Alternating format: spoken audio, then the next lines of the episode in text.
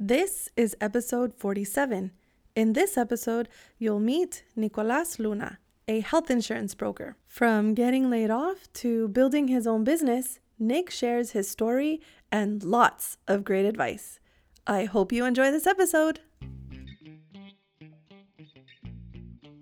Hello, hello. I'm Giselle Martin, and this is Relate and Elevate.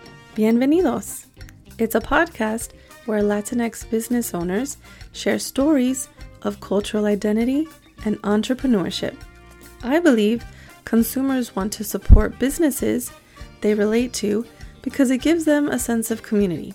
Also, join me on my Business Mindfulness series where I share business tips and activities that will help you grow and sustain your business. So please subscribe to Relate and Elevate to learn more about closing the cultural gaps in the marketplace.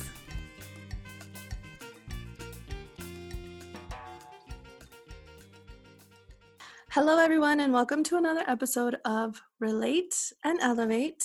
And I'm here on Zoom because all of my podcast recordings are on officially on Zoom now because uh, of the shelter in place ordinance. So, um, would you like to introduce yourself and where maybe where you're located right now? And sure, um, my name is uh, Nicholas Luna, uh, located in Los Angeles, California, not too far from downtown, maybe about three four minutes away from downtown LA. Uh, I'm a health insurance broker. Uh, been in the business as an independent broker since 2016. Been in health insurance since 2008. Hmm. So you know your stuff, right? Oh yeah, I I know it too well. Uh, Inside, uh, outside, in your sleep, every yeah, everywhere. I, I worked at um, a big insurance company, uh, Anthem Blue Cross, for eight years. I worked in several different departments. I worked with several different, you know, customers at Anthem Blue Cross. Like they, they have a large uh, customer base, and they do large employers like state employees, people who work for the universities, uh, the police depart- uh, police department, the sheriffs, uh, UPS or FedEx, one of those.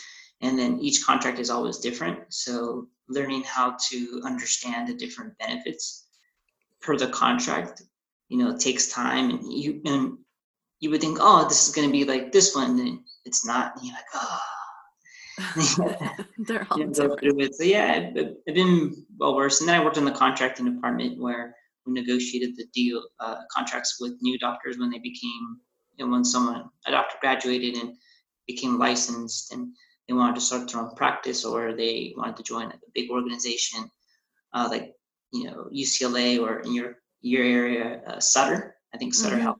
Sutter Health, yeah. Yeah, big organization over there. So we work with them did that for within Anthem. I was I think that department for about three years, three four years. I think four years. So I got to understand it a little bit more in depth. So stuff that I thought I, you know, when I worked in on the customer side, I'm like, oh, okay, I'm pretty well versed and stuff like that.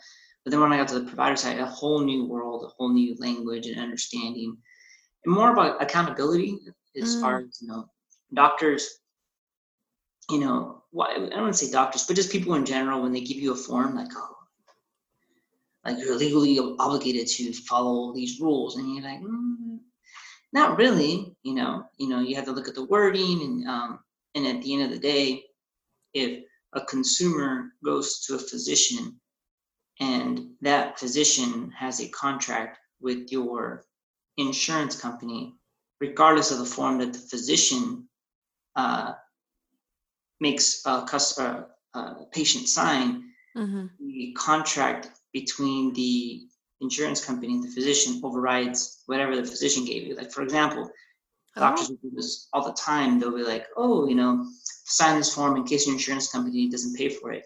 Um, what's it called? Mm-hmm. It uh, you're obligated. You're obligated to pay for it. Mm-hmm. one, you could say, "I'm not going to pay for it. Well, I'm not going to sign this paperwork because a if it's not covered by insurance, then I don't want to have the service. I don't want it. Yeah. A lot yeah. of people don't know that. Yeah, you're right. they don't. Or if they do sign it, and you get to say like, well, I wasn't the intentions that whatever we were going to provide was going to be medically necessary.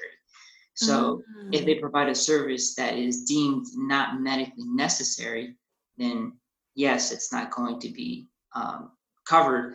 But you're only gonna what's it if you are having a service, most of the time people want it because it's medically necessary. And what's yeah. not medically necessary is because it's cosmetic. Yeah. Like if I want to remove a mole because I don't like the way it looks on my selfies, right? That's cosmetic. But if you want to remove a mole because it could be linked to some sort of cancer or illness, completely different. So, yeah, and once I understood that, I'm like, all right, cool. I can now as a consumer, um, I can, you know, be more educated and feel more empowered when I go to these doctor's office when they try to get, you know, cute and you know, intimidate people, then I'm like, you know what, I can help out customers with this too. So, you know, it ended up working out in my favor. You know what? Like thinking about that in like business terms, I don't think that a lot of people realize that the healthcare industry and the medical industry is a business. Like it is a business. And so that's why, as consumers of healthcare, we are very, very passive because we assume that healthcare is a right. I mean, like, I do believe that is a right, but legally and institutionally, it's not a right to everyone. And so, like, that just opens up like a huge bigger conversation on like the business part of it the political part of it you know everything like the educational part of it like how are the providers educated how are us consumers as consumers educated in this and so i'm really i'm really happy that you're bringing this up because it just touches upon a lot of things and especially right now while we're all practicing um, well we're obliged to practice shelter in place because of the ordinance in california and several states here in the united states.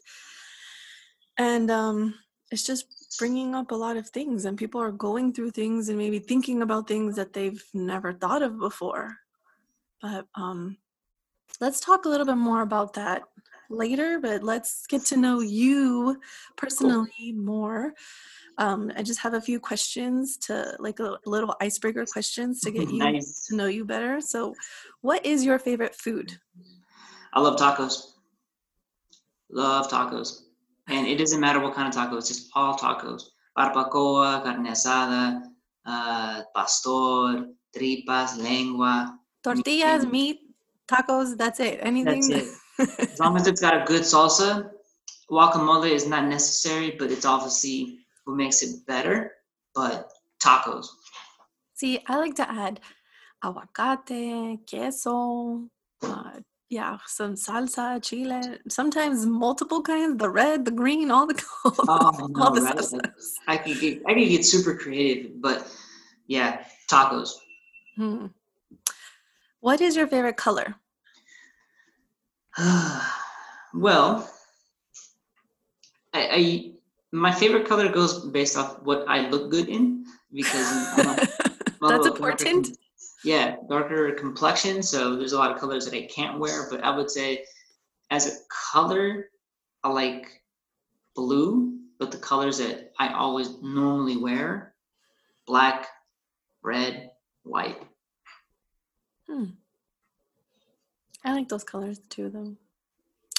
I go through phases of like, oh, today my favorite color is red. To tomorrow it'll be pink, and you'll see. Nice. What's the most recent book you've read? Good question. The Third Door. The Third Door? Yeah. Oh. It's what by, it about? It's really interesting, actually. Um, so it talks about how uh, there's always a third door to enter, you know, a location.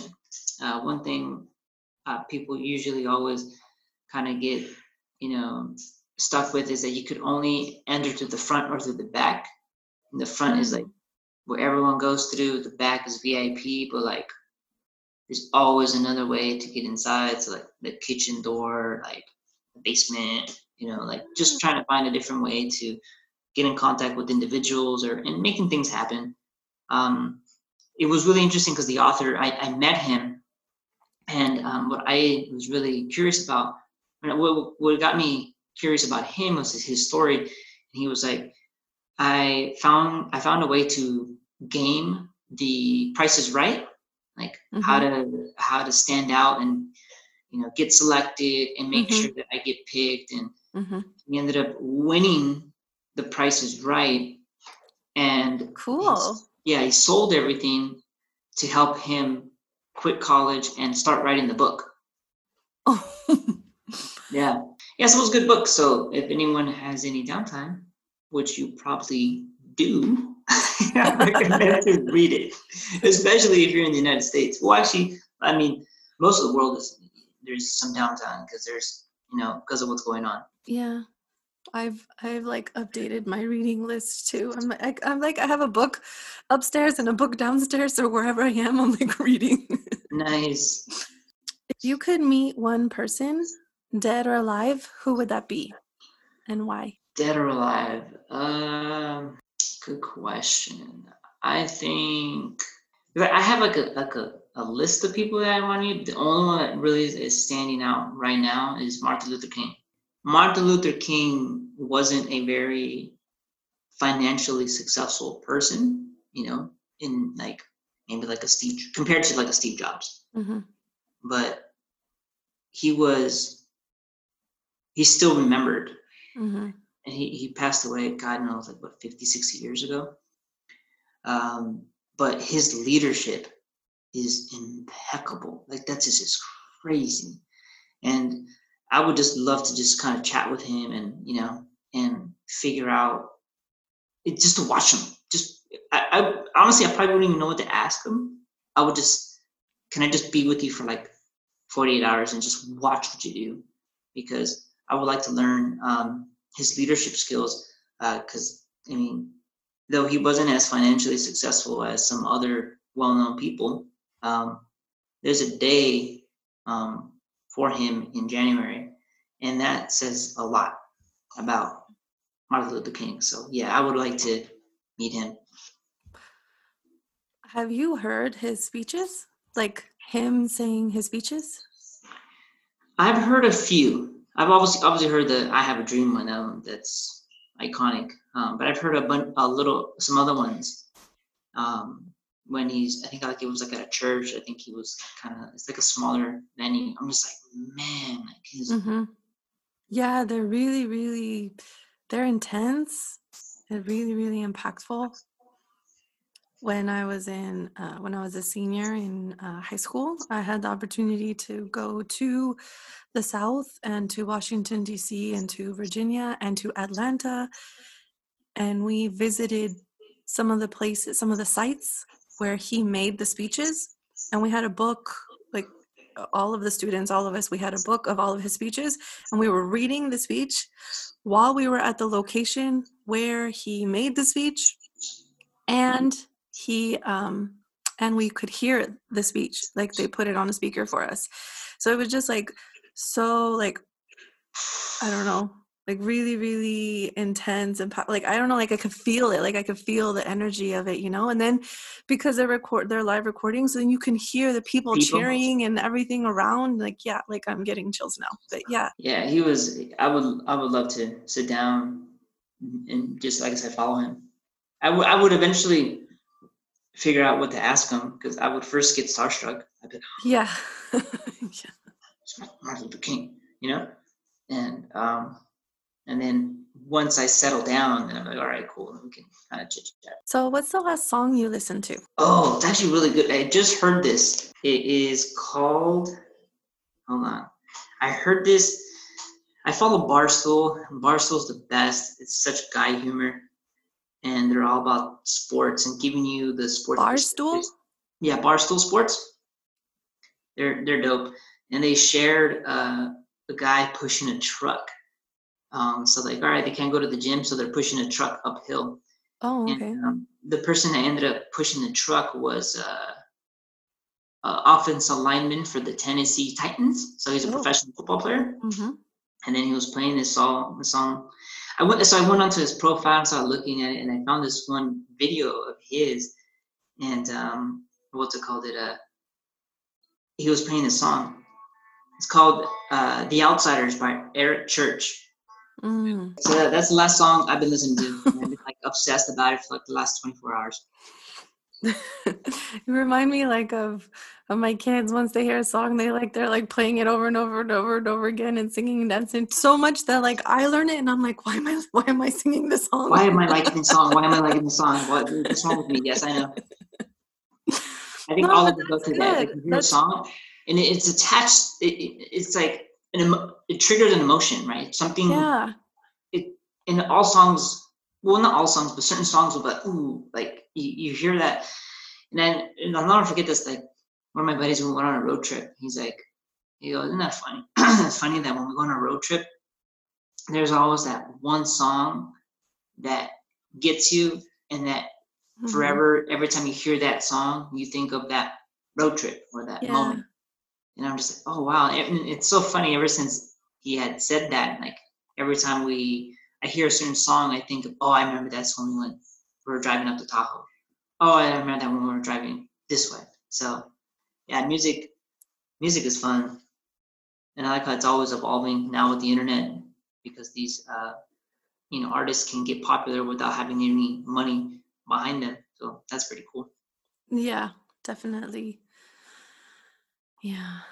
That makes me think of how they created that coronavirus song off of Cardi B's um Oh my Cardi, goodness! Cardi B's Instagram video.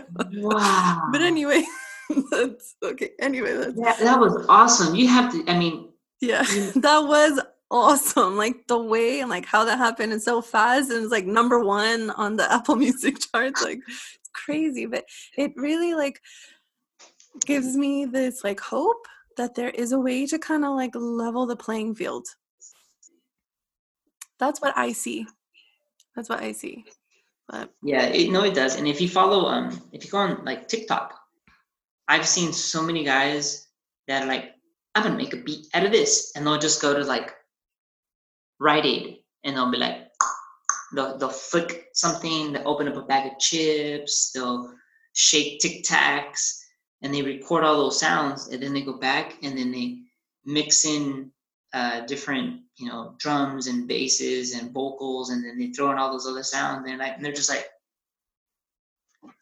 I'm like, wow, like it's it's, it's really interesting how how people how the music game has really changed, and uh, anyone who has talent has a chance. Yeah. Yeah, for sure. I actually was having this conversation with someone about how technology is actually a tool that can give us the capacity to level the playing field, but there's still a lot of like barriers within it. And it's more of like the institutional barriers that have already existed, like that still exist in society that gives us those barriers but but anyway that's like a total different conversation. Like, we can have like 10 different conversations from the stuff we just talked about. Easily. how easily. about we talk about what we what you came to talk about? Um cultural identity and entrepreneurship. So how do you self-identify? Um, I would say I'm I'm a Mexican American, right? I'm I was born in America, but definitely Mexican parts. So, uh, I love like my Hispanic culture, uh, or my, my Mexican culture. Both my parents immigrated from from Mexico, came to the states. I was born here, so you know, as far as like the food, the the our culture, the music, everything, I'm like 100%. But you know, when it comes to like sports, like USA is one, Mexico is two. So it's American first, and you know, then Mexico. So I don't forget where I, you know, where my my family came from. mm-hmm. Very very important to me. But I also like you know the American spirit, the competitiveness, the um, the you know you can do it attitude, and kind of like you know back from the late, you know, early 1700s, right? The Boston tea. You know what? Screw your tax, take your tea, right? Like, Mhm. you know, that, that's kind of like the American kind of spirit. So that's why I self-identify, and I'm also 100% a guy. Like, I like slapstick humor. I still think a fart sound is hilarious, and when I see someone fall, I laugh first, and then I assist you getting up later. At least you do the second part. Like, yeah, no, I'm. I'm gonna like if I see one of my buddies like they fall, I'm like, ah, and I gotta and then I help them up, right? But first, let me laugh at you because Wait, it's fun. you don't wait. You don't laugh, then take a video, and then help them, or or you. no, I, it, well, it depends, right? Like if, if if I'm ready, then yeah, it's it's I'm recording.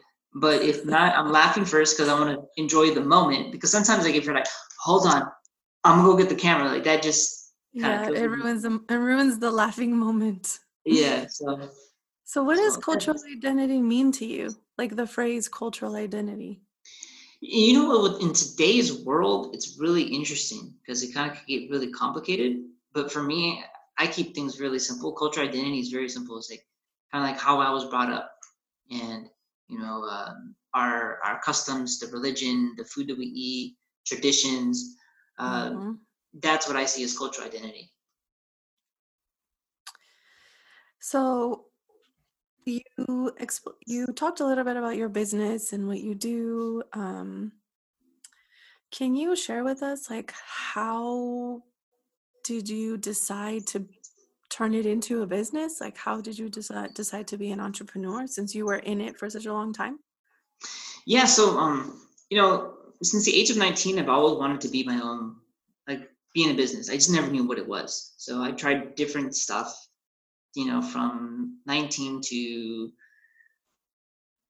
33 years old. Like, I, I tried everything. Uh, none of it really panned out how I wanted it to. But when it came to health insurance, um, I got laid off in 2016. Mm, So, you know, I got to the point in my life where I, I mean, financially, I was, I was stable. I wasn't, you know, I, like I couldn't not go have to, I didn't have to not go back to work. But I mean, I did enjoy a nice six month vacation. That was fun. But during that time, you know, I kind of looked at my, I my all right, what am I going to do in my life now? Like, I'm, I'm, I'm at this, I'm 33 years old. You know, I just got laid off an insurance company. You know, I have all this knowledge, but I don't know where to Mhm. apply it. Like I just Mhm. don't know So it's just kind of just talking with buddies, and uh, I remember I was having a conversation with um, one of the my fraternity brothers about the uh, softball tournament that was coming up, and mm, we were just kind of conversating. He was asking me like, "What are you doing?" I'm like, "Oh, I'm laid off. You know, I work in insurance." And he's like, "Oh, "I have a buddy who does insurance, and he's actually just got me taken care of." He's like, "Let me connect you with him." I'm like, "Okay." So I met up with this individual. His name is Jaime Gonzalez, and uh, he introduced me to the world of being a broker. So when he first introduced me to business, he was only kind of telling me about Medicare. He's like, oh, you know, a lot of you know seniors are retiring, and if you have all this knowledge, you've been uh, you know you've been working for the insurance companies for so long, like this should be super easy for you to pass your exam, and to be able to get appointed by the, all the insurance companies. It should be pretty you know simple for you. Like okay, and at first I really didn't think of like actually taking it serious. I was like, oh, maybe I could just help them out. You know, I have a lot of insurance knowledge. I could just do it that way. And and then I got licensed. And I'm like, oh, okay, you know what? Maybe I'll just do it just to kind of really help the community. Because when I worked at Anthem Blue Cross, uh, when I worked in the customer service department, you know, I firsthand experienced Latinos are underserved, mm, underserved. They mhm, don't know. I mean, insurance is already complicated. mhm. Now, try to understand it in, in English is your second language. In a different language. So. Yep. Just And a different culture, like the yeah, way it's completely they're different. You know, people than are, they do in other countries. Yeah. in insurance really doesn't. Ex- I mean, insurance exists in other countries, but not how it does in the United States. Yeah. So they're like, well, we have to pay to for this, and and you know, I know a lot of Latinos are used to when you pay for something, you get something in return that's tangible. Either you can Mhm. eat it, you can drink it, you can touch it, you can drive it, you know, or you can resell it. it. Insurance you pay for it, and it's like it's there in the air, right? Mm-hmm. So for them, it's really complicated. And I would I would have to have conversations with them and break it down and, and make them feel uh, that they didn't get ripped off. You know that no, like, no, like this is how it's supposed to work out. You know, this is your plan. You know, sorry that your employer's HR department didn't tell you this, but this is how it works. Mm-hmm. And at the end of the day, they weren't mad. They, they just had to accept things for what it was.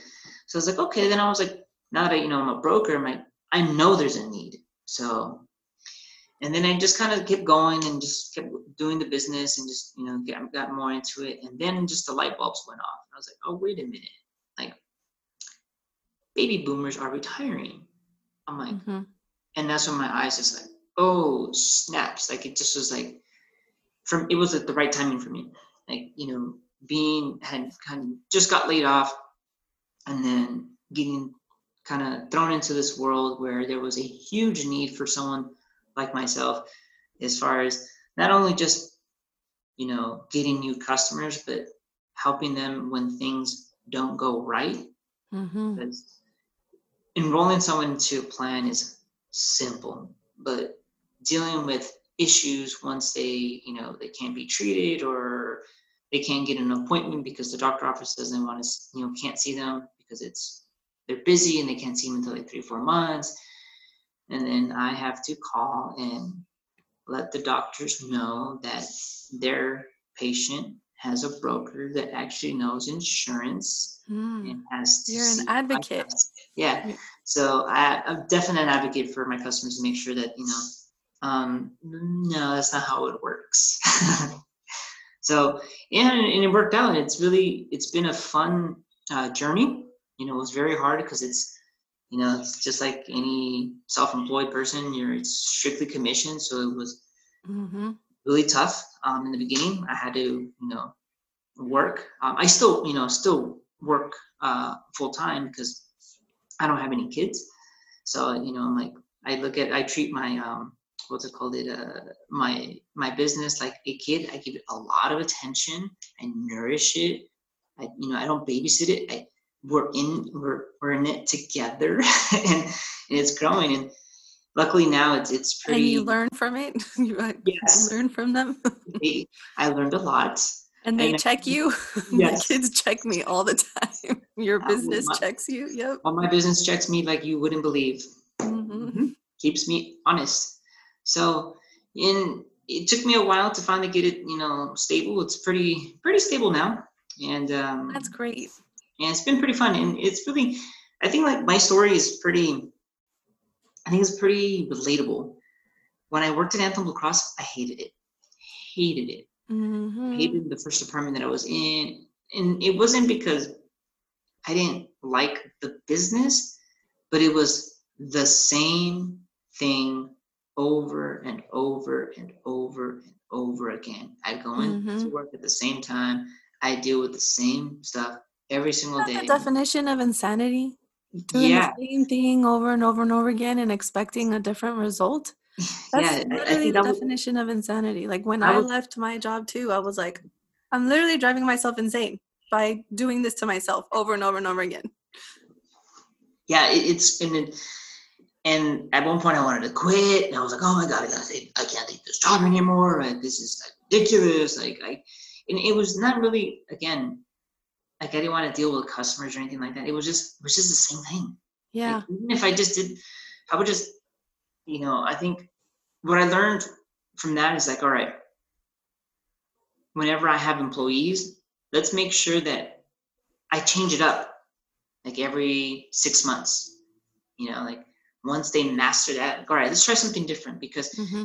you know, when people get it's that the same thing you become a machine it's like soulless you lose your passion, right? Or your drive to actually, you know, excel.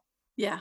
So, um, you know, I wouldn't, I'm if I was, if you would talk to me like in 2000 and told me like, hey, do you think, you know, did you ever want to be a health insurance broker? You know, like, I'm like, no, you know, like, it doesn't sound cool, right? But um, because um of my personality, you know, I think I've been able to make health insurance kind of cool, Mhm. at least on the internet, where Mhm. you know you Yes, you have. you know so definitely have. so that's where it kind of it blends in right like all right look i this is my skill I, I know this very well i may not like that i know this very well but let's add my my flavor my spin to it and and then i also combine the fact that i genuinely like to help people Mhm. so it just it just worked out so for anyone who's listening and if you hate your job you may not hate your job you may just hate that you do the same thing over and over again yeah.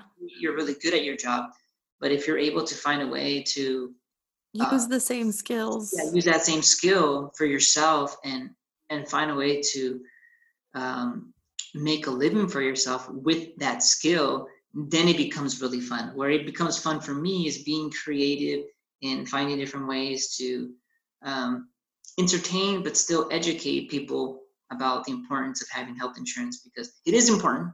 Because if you get sick um, really sick especially right now like you know with the way things are you know unfortunately you can be set back financially um, if you're not prepared and if you definitely if you don't have you know proper insurance so i'm a reminder to people that uh, yeah you may think you're cool um, but if you don't have health insurance um, when you you know want to impress somebody and try to do a trick and backflip and then you break your wrist i hope you got health insurance Mhm.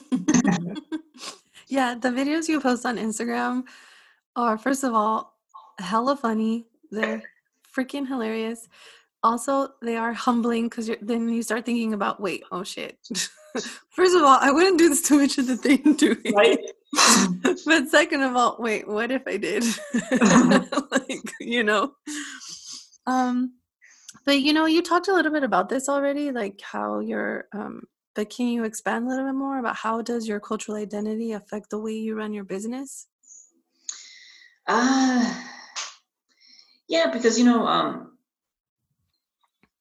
what what's helped me a lot, like, there's one thing um, knowing the language, right? Like, Mhm. yeah, I know how to speak Spanish. I I understand as a Mexican American um, is that uh, yes, I speak Spanish, Mhm. and yes, someone else can speak Spanish. You know, you're you could be from a you know Russian, you can speak Spanish. You could be Egyptian, you speak Spanish. Mhm. But if you don't understand the culture, Mhm. you know that's a whole different ballgame. Like Mhm. knowing the nuances of like you know even references like of trademark of like iconic shows like Mhm.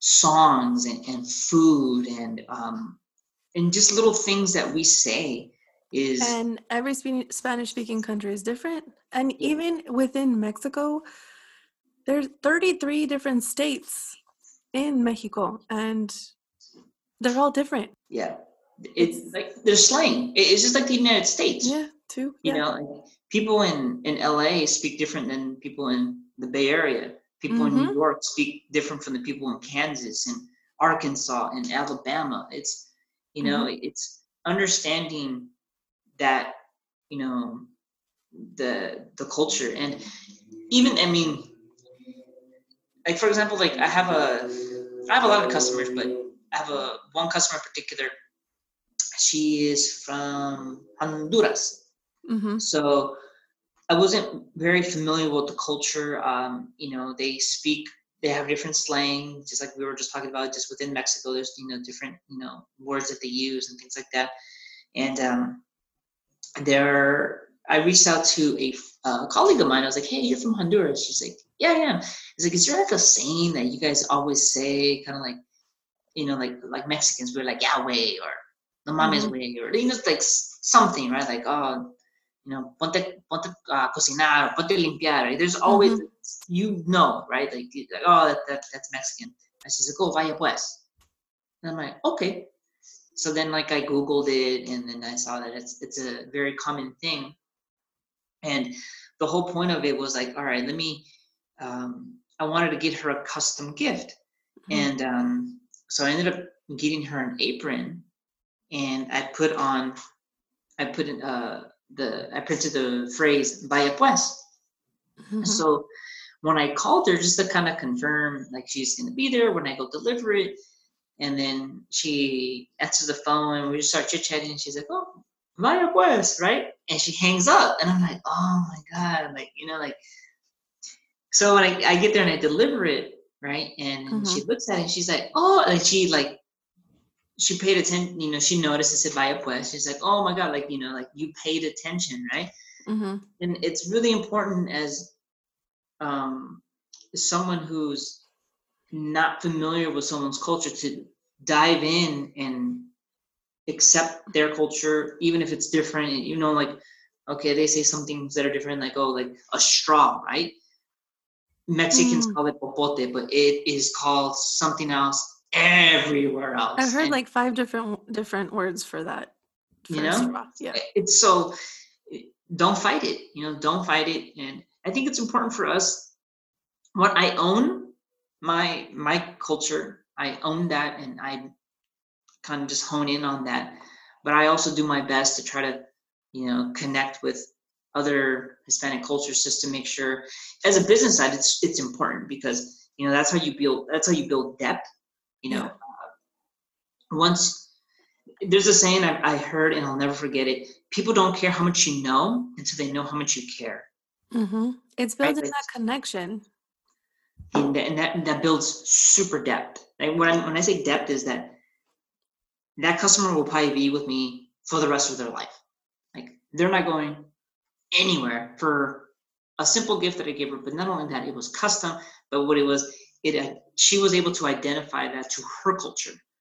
So it's super important as myself to understand that not everyone's Mexican American hmm and someone when i'm talking to different latinos you know i have to kind of just sit back and you know yeah when i'm talking to them they, they look at me like as their son so my spanish they understand it even though it's not perfect but they understand like i understand what they're thinking like i know what they want i know what their concerns Mhm. are and i'm able to explain it in a way where they understand it and then you know it's Yeah. I don't want to say I lived it because I I'm not their age, but I understand it a little bit more because they're like my parents' age, so I understand their concerns and You've experienced that.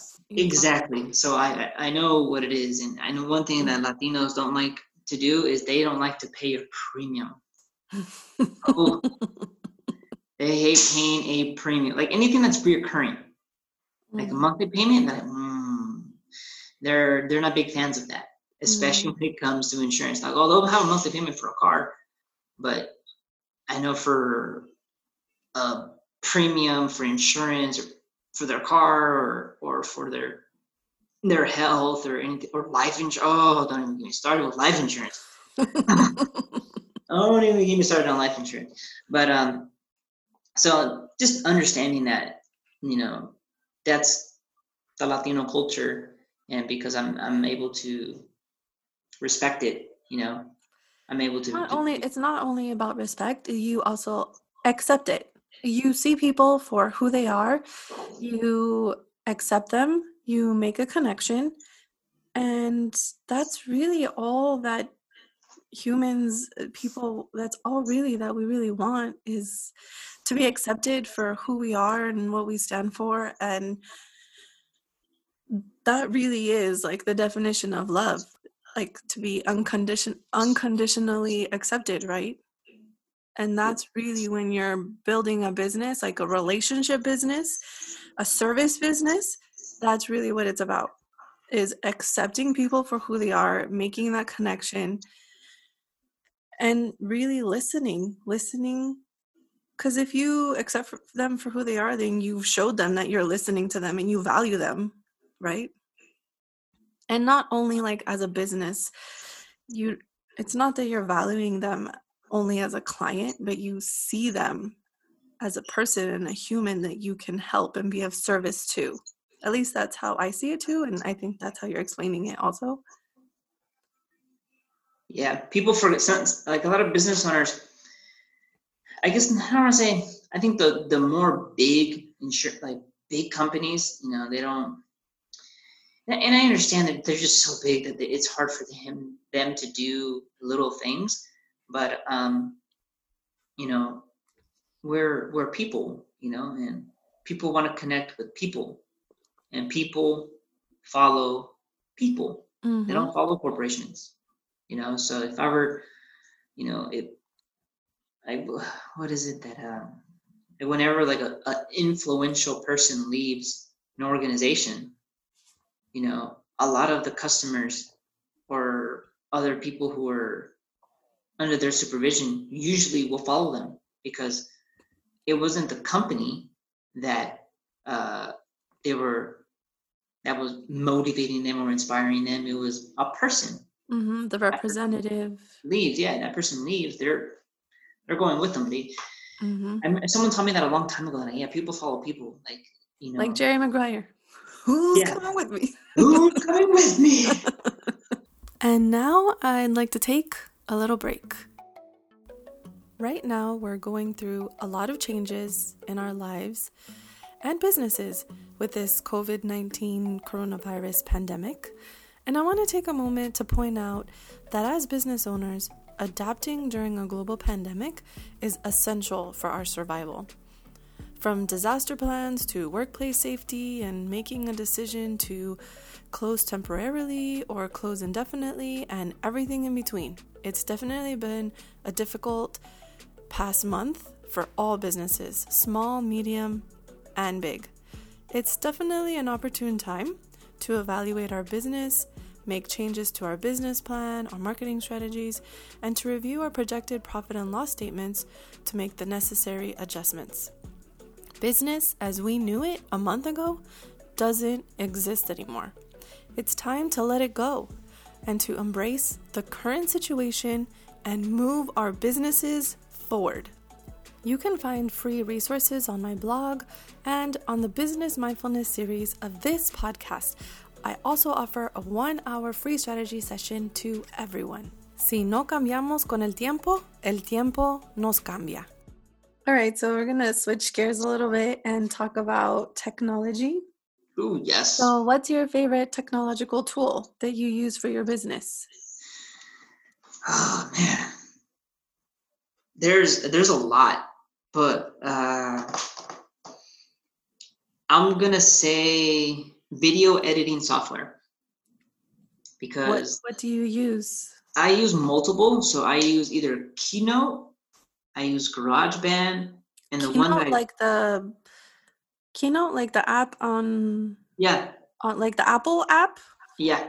So you're able to make um really cool um oh like, cool i didn't know that. Yeah, i'm, I'm pushing myself out of my comfort zone to make more videos and i was like I've made some on iMovie before, and I figured out that I could record directly onto iMovie from my laptop, but I didn't know I could use Keynote for video editing. Keynote, what you do is, um, so I don't know if you've seen some of the posts that I have. They have the video in the video in the middle, and then there's like letters on top, and it's like a different. It's like a mm-hmm.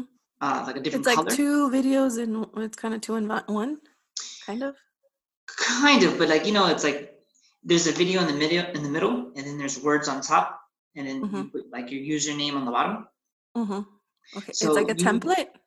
Correct. Oh, okay. I use Keynote for that. Oh, I use Keynote. Good to know. Yeah, and then I learned the other hacks is uh, thumbnails. Thumbnails are super important, apparently. Um, and Keynote is where I make thumbnails. Right. So like if you're putting um like a, a video in Instagram TV. Yeah, you can put a cover. You put a and that's called a thumbnail, right? Yeah. And the thumbnails comes from YouTube.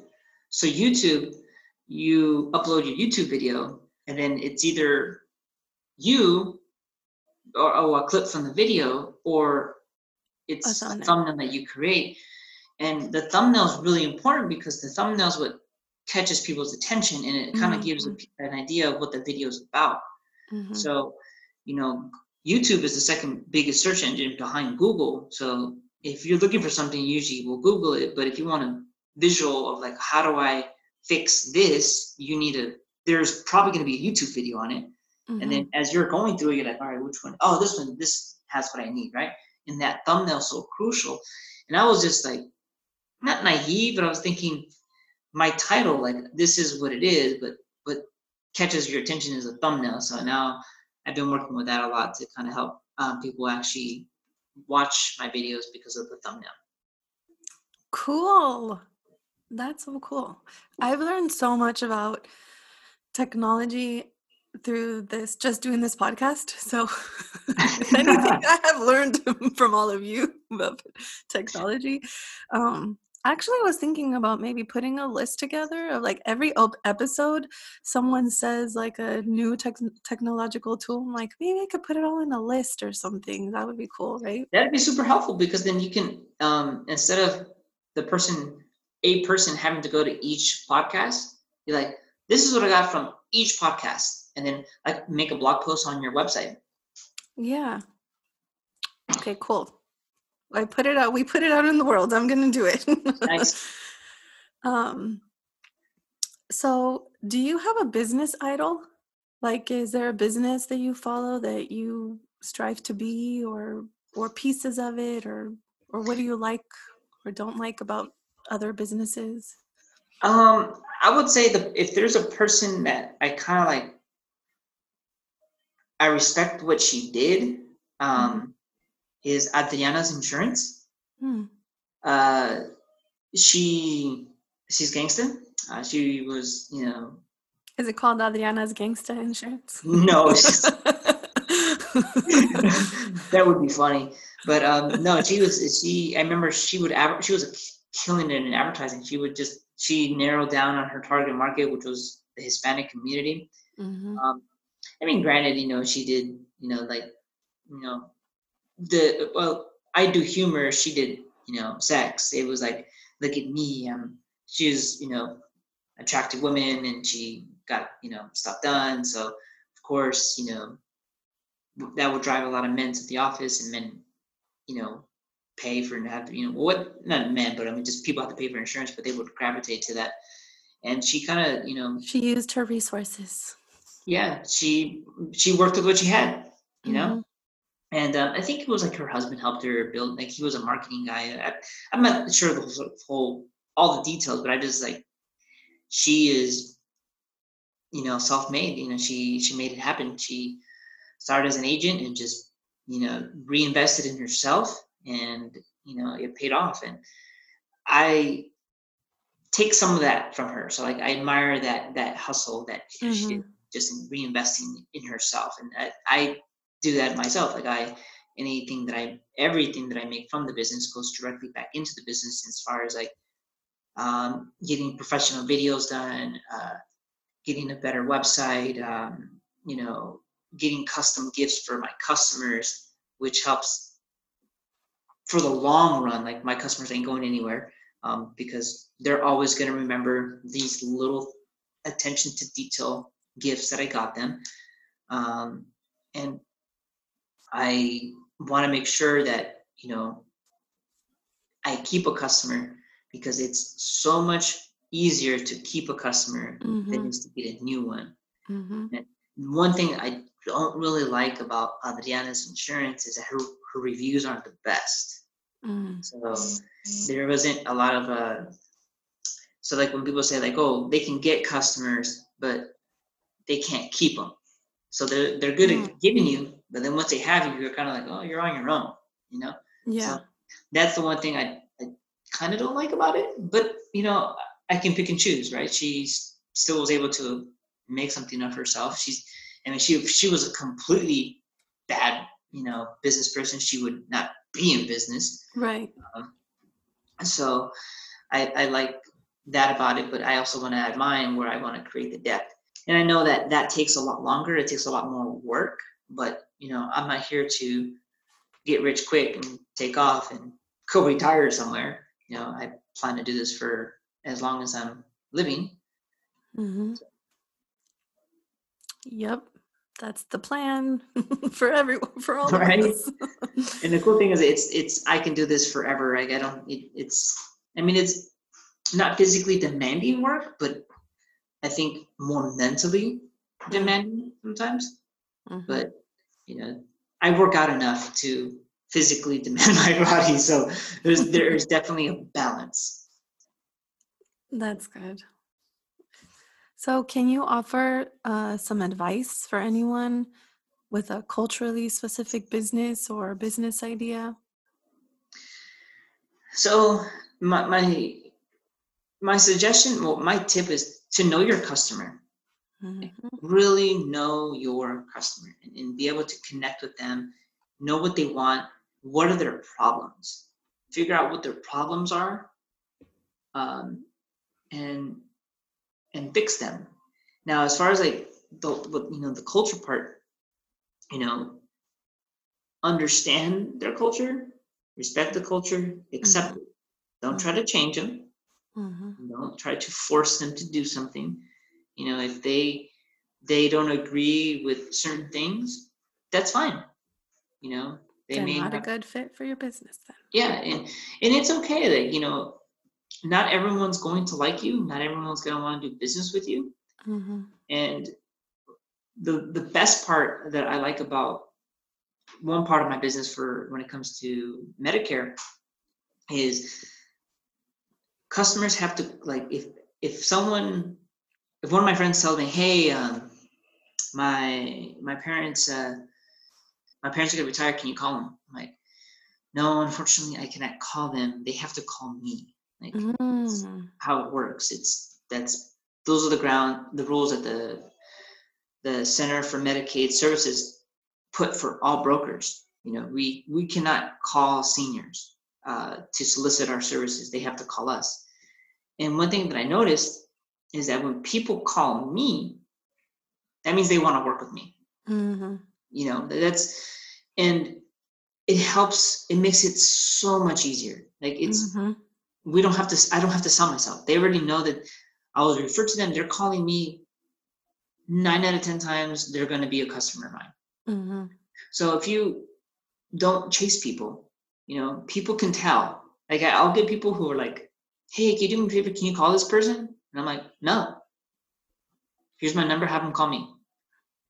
And i know sometimes people get you know they're they're hungry for success. They they want to feel they feel like having more money in their account makes them a better person or makes them happy. Or I, I don't know what it, what it is sometimes with people mm-hmm. but like you can feel someone's energy mm-hmm. and just don't be don't be uh, desperate because people can sense that in a heartbeat that you're desperate and that automatically triggers them to be like hey this guy is being this person's being very aggressive. Mm-hmm. Why are they being aggressive? Maybe maybe mm-hmm. i should reevaluate everything that i'm um, purchasing from this person because i think this person just wants to make the sale.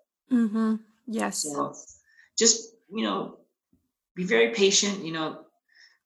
Like i said know your your customers know their culture know That's that really great advice. Yeah make sure that you know they may not work with you right away. You know that maybe it's not just the right time. Mm-hmm. and it's just you know they they really have to talk to their you know to their kids. Like for example you know mm-hmm. my medicare customers are about my parents age and i understand. So they're like oh no i want to talk to my oh my parent my kids want to talk to you. Fine i have no problem it's actually easier for me because they speak english and i could break down insurance better in english than i do in spanish so mm-hmm. it's like it's a win-win for me because then I went over the kids, and then their kids is, you know, they have friends, so whenever you know an insurance issue comes up, they're gonna think of me because I'm like, oh, are you on Instagram? Oh, cool, yeah, follow you, follow each other, right? And there's no understanding. Just to be be patient, know your customers super well, know what they want, and and make sure you cater to their needs and not yours because their needs are more important than yours. And once you satisfy their needs, your needs will automatically be taken care of. Oh my God, that is so important. A lot of people, and and that's the whole idea of like the salesperson is like so like oh, I can't I can't stand that idea because I feel like a salesperson makes their needs more important than their clients or their consumer. And what you just said is so important. When you have a business and you share information and you share knowledge and you share what you can offer them or what services you have, and then it's up to them if they need it or not. But if you're like really, if you know your target audience and you share it with your target audience, and the better you know them, like you said, the better you know them, then you'll automatically attract them. So it's kind of like this it's kind of like just exactly how you said it's like this energy thing, right? I had, you know, and I want to tell you that I had so much fun working with you and figuring out your target audiences. it was really you have like you have multiple ones and you really know them really well and I don't think that you knew that you know them knew them that well until like yeah. we actually Ooh. put it down on a piece of paper. Like exactly, that, like it was really fun for me. it was a lot of fun, and I learned a lot from from from you. I mean, if if people who are listening, um, oh, thanks. You know, Giselle gets a little nervous. Like when she's like she's on the podcast, she's really nervous and it's very like uncomfortable for, sometimes for her, and I can tell. But when I did when I did that webinar and you broke down the customer, like you went into full on geek mode. Not, and I'm not saying this in a bad way. No, I am totally like a nerd. Like I'm totally like a business like data, strategy nerd. data, data geek, and I was just like, and my mind was just like, I was like, she helped you helped me understand my customer so much better where you know i just pay attention to certain things and um and like mm-hmm. one of the mm-hmm. things is like what are their spending habits does manny make breakfast does mm-hmm. does evelyn drink coffee where does she mm-hmm. get coffee does she make her own coffee or does she go to starbucks i'm like shit I don't know that much, but like now it it all makes sense. Like it, it makes sense why we should know these habits. So yeah, I thought it, I I knew my customers well, but because of you and your course that you had, I knew it. I got to know them even better, and I embraced um, the process of getting to know them and not mm-hmm. forcing it. Right? It's um, it's like a I almost feel like a private investigator sometimes. to know I, I can hear the music. Do, do. Oh wait, no, that's right? like, you know, I'm just like, I'm like i Mission Impossible or something. no, you know, so like, I reached out to like a, a customer of mine, and uh, and uh, I think it was um because of how of your course and, and this is I, this is not whatsoever like here to hashtag sponsored by Giselle's course. But no.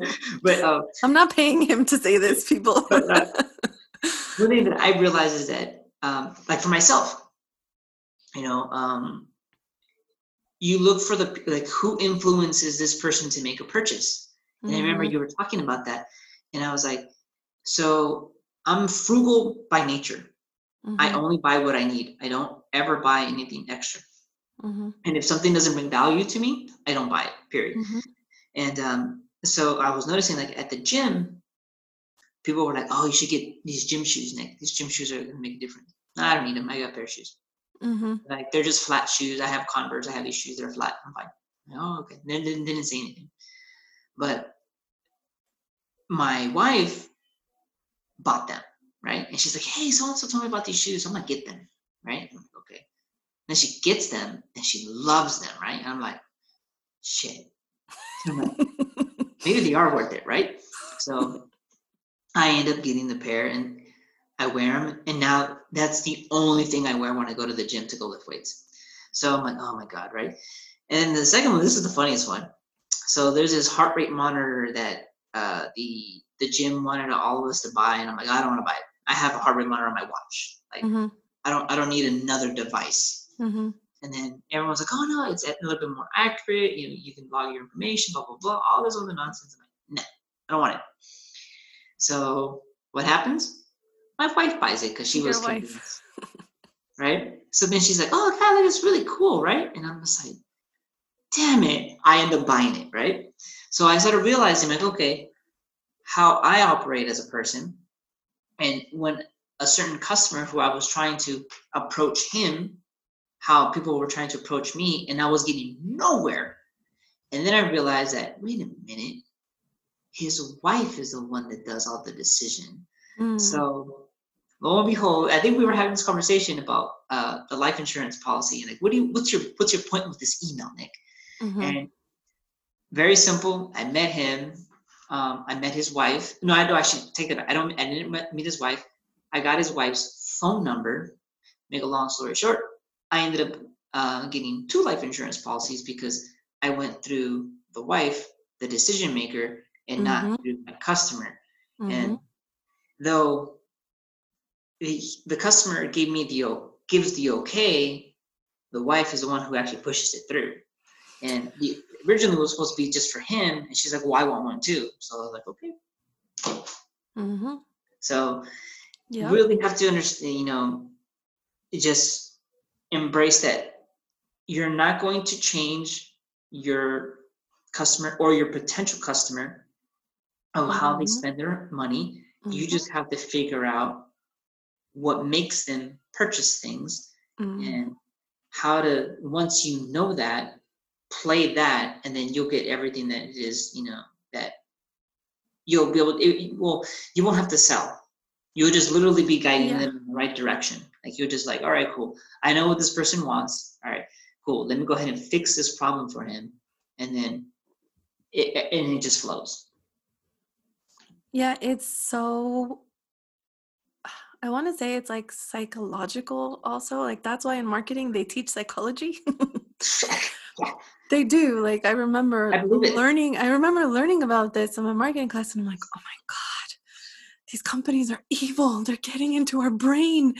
But you know what? Like yeah, but now I'm teaching small businesses to do that, but not in a way to get in people's brain to make a sale. No, in a way to understand them and see who's a good fit for your for the services that you offer and it's that that's all that it's about is like who's a good fit if it's a good fit they'll come to you. If it's not they won't and that's fine. Then don't spend your time trying to convince them because you're not. Like accept that also. Accept that part of your business also. Yeah. Yeah but anyway i i am such like a research nerd. I am like that. And that's what you it's like it's like a switch like turns on and then like when i talk about this it's like oh and talk and talk and talk and talk and talk. It's like, okay. Yeah, so I, I, I loved it. and, and I knew that when I first met you, I was like, oh, I bet you she's a data geek. And yeah. when I started working, I was like, oh no, like this, she is, she is a data geek. And it was just like, I learned so much. And I, I feel like I should take uh, again because it's like I want to make it you know a re- reoccurring because sometimes you forget you know certain mm-hmm. things. Um, but no, that was you'll be fine. I think what what what people sometimes have a struggle with if if someone's like myself, right? I'm smart. I can do it myself. I don't need any help. Mm-hmm. Look, I know what you're thinking because I've thought it before. You know it all. But you want to be able to get a different perspective. Mm-hmm. Yeah, that's nothing, what it's. There's about. nothing like a person that's going to look at your business with a fresh set of eyes with a particular set of skills. Mm-hmm. So, if you're thinking about if you have a business idea or you have a business and you're kind of, you know, you're struggling, you're doing well, but you're like, you're not doing as well as you want to. You definitely need to hire someone to look at it and help you break it down a little bit to you know you you break down an elephant into like a thousand pieces and mm-hmm. you have to understand each and each and every piece so you understand the whole elephant and mm-hmm. you're like mm-hmm. oh okay now i know how this person operates and it's and one person who is a contractor versus who is a small business owner they're two different people they have mm-hmm. two different sets of problems. And I didn't realize that until just out. mm-hmm. I mean, like, even I have a coach. I've been working with a coach for a year now. And that ex that that uh perspective really has helped me to open up things in my, within myself and within my business that I did I haven't before. And without that extra layer of perception, I would wouldn't be doing a lot of the things I'm doing now. So, yeah, I just think it's everybody needs that. I always say that everybody needs accountant, every business and business owner needs accountant, a lawyer, and some sort of business coach or consultant or business strategist or something like at all times. You need to be working with those people at all times. Um, because that's what's going to take your business and take you to like unforeseen levels that you've never even imagined. Yep. So, we I, I feel like you and I, like we can just sit here and talk for like the next three hours. I mean, we're oh, in shelter in place and absolutely. isolation, so let's just make this a five hour. I mean, people have time now; they can make as much content as they yeah. want because they're not really doing much and they need a distraction. And honestly, if, if if people do not come out of this quarantine with a new skill or with a a, a side hustle or you know in better shape that's a you problem because we had time. You know, here's a time where you can evaluate things and, all right, I'm in a bad situation. I need to not be in this situation anymore. You have the time to figure it out. I, I had my own personal recession from 2007 to 2008 oh may 2008 right before the actual recession happened um, so when that happened i was prepared for this case, like now, like we're in this, epic, you know, pandemic, is I'm in a really good position. You know, I'm financially doing very well, but I still have problems, mm-hmm. a lot of problems. So I'm taking advantage of this time and like learn how to make my own thumbnails, learn how to, you know, you know. No, but yeah, for sure. Like virtual assistant, like I'm like digging and trying to figure out how I can be better um, because I have time. So yeah.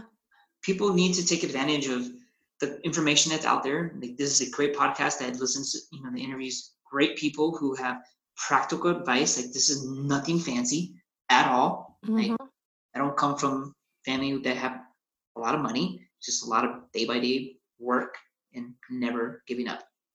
Mm-hmm. Yeah, and it's really important too to it's like that question like if you had more time, what would you do? Guess what people? you got the time. You have more time right now. It's a gift. Yes, I, I don't I don't want to like downplay everything else that's going on in the world, you know, but yes, there is a gift of time for some of us and let's take advantage of it. And some of us need that time to rest. Some of us need that time yeah. to take a look at i don't know at, uh, uh, anything and any anything some people just need time to rest some people need time to binge watch tv because they haven't done it in a long time some people need time to read books or whatever and watch um, tiger king that's really good i'm not bringing myself to watch that just yet i don't know oh, how long. it's so good i don't know how long it'll be before i cave oh it was know. you know what I, i'm not a so I started seeing the memes on the internet, and I wasn't mm-hmm. quite getting them, and I was like, whatever. And um, but someone had mentioned like, oh no, it's really good, and I was like, okay. And, did your uh, wife tell you? Did your wife influence you to, to watch it? I watched. I would say. You know what? I, I need to become best friends with your wife, so that way, if I want Nick to do something, I'm like, oh. Oh, dude, that's it. Game over. Game over. Like, I'm just kidding. I would just be like credit card, credit card. it's ridiculous. No, ninety percent of the shows that I watch is because of her. Oh, my internet connection is unstable. All right then. Okay, well, before it logs me off, let's just say, um, say where can people find you? Like, do you have a website? I know you're on Instagram. Everybody needs to follow his Instagram um, if you want pure entertainment where, where, are you you're also i think on twitter right um, yes so um, i've made everything pretty easy uh, my instagram handle my facebook handle the tiktok um, and my new website is nicholas without an h so nicolas luna broker on all those platforms. And then my website is nicolaslunabroker.com. Hmm. And then my Nicolas. podcast also, um, if you are listening, well, obviously you listen to this it's a podcast, um, The Practical Entrepreneur. It's on iTunes, it's on Google Play. uh, Yeah, it's on I love listening to your podcast. You also interview business owners, small business owners, and just other people that I've learned actually a lot from your podcast too. so, everybody go listen to his podcast, The Practical Entrepreneur. Go follow him on Instagram and on all the social medias and visit him. And um, I actually refer you a lot to people. Sometimes I'm like, let me call Nick so that you can talk to him right now. But I don't because of what you said earlier that like people need to call you. Um, Yeah, I just give them your information and I let it happen. yeah, because they call me, they're serious. Yeah. So thank you so much for sharing your Sunday morning with me. I no, think we weren't doing this in shelter in place time, like our Sunday mornings would not be available for this. yeah. I know, me too. I'd be like, I'd be at the track working out, doing something. Yeah, I would probably just be getting in. Yeah. So I really appreciate your time and all of the great advice that you have for everyone. And I'm really happy that you've built your business. And I just, it's going to continue to grow and grow and grow and grow and grow. So I'm really happy for you. Thanks so much, Giselle. And everyone that's listening, go take some action. Yes. Thank you for listening to Relate and Elevate. Find me on Instagram at Giselle's World and on Facebook at GM Strategist. Make sure to visit my website, gisellemartin.com, and please, please rate, review, and subscribe to this podcast. Hope you have an amazing day. Bye.